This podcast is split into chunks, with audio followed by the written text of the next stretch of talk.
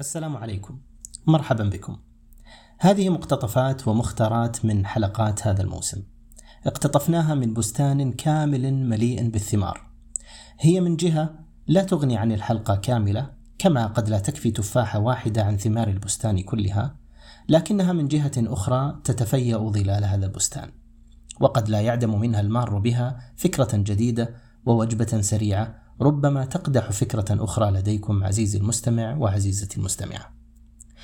أود الإشارة إلى أنكم تجدون في وصف كل مقتطف من هذه المقتطفات رابط الحلقة الأصلية كاملة، ويمكنكم الرجوع إليها إذا أردتم ذلك. لا تنسى أن تغسل يديك قبل هذه الوجبة وبعدها، كما لا تنسوا مشاركة المقتطف في وسائل التواصل الاجتماعي ونقل الفائدة للآخرين. دامت ابتساماتكم ودمتم بخير. آه، من المشهور أن الإناث أسرع نموا في اللغة من الذكور. آه، من وجهة نظرك أول شيء هل هذه حقيقة؟ يعني مثبتة علميا؟ آه، وإذا كان كذلك فهل يمكن تغيير هذه المعادلة من ناحية الأبوين بحيث أنهم ينشئون الطفل بغض النظر عن جنسه بالتساوي؟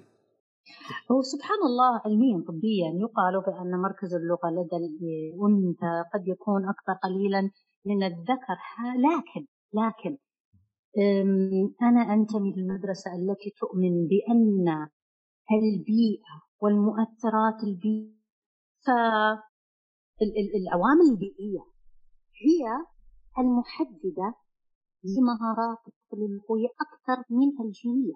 أه، حكاية أن الأنثى متحدثة أكثر هذا لا يعني أن الطفل قد يكون بحكم طبيعتها محبة للحوار. خلينا قال ننتقل كنساء ورجال المرأة ترتاح نفسيا من خلال الفضفضة. صح. بخلاف الرجل. الرجل مستمع.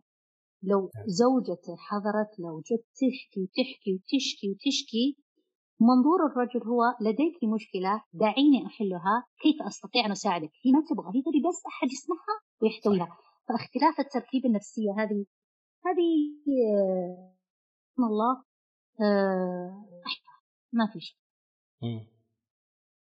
كنت تقولين إنه هذا الوقت اللي هو آه، ساعتين هي الحد الأقصى آه، للطفل لمشاهدة الشاشات ومن ضمنها التلفزيون. نعم. لكن في سؤال يعني قبل توضحين وجهة نظر نظر كمتخصصة في هذا المجال ليش طيب يعني؟ ما المشكلة من أنه الأطفال آه، سواء صغار أو آه، من أكبر منهم قليلا يعني أقصد أقل من سنتين أو أكثر أنه يشوفون الجوالات يعني هذا شيء جديد بالنسبة لهم على أساس أنه غريب علينا نحرمهم منه. ممتاز ممتاز. أه نتكلم اولا في المرحلة العمرية من صفر لسنتين. هذه مرحلة تخصيص الخلايا العصبية في المخ. إذا كلما كثرت الخبرات الحسية اللي نوظف فيها الخمس حواس كلما كان المستوى العقلي والذكاء أعلى.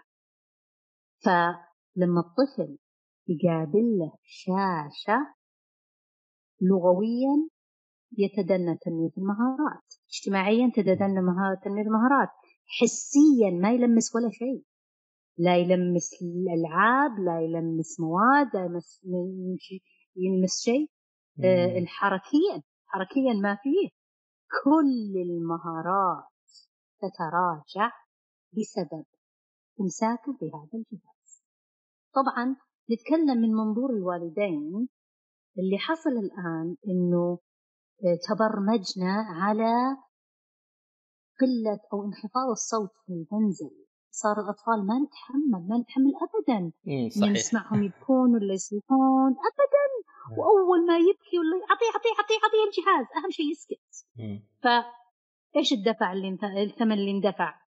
طفلهم تأخر لغويا تأخر اجتماعيا. التركيز لدى الأطفال متدني ولما يدخل المدرسة ما يقدر إنه يجلس ولا يلعب فيه يكمل ولا لعبة.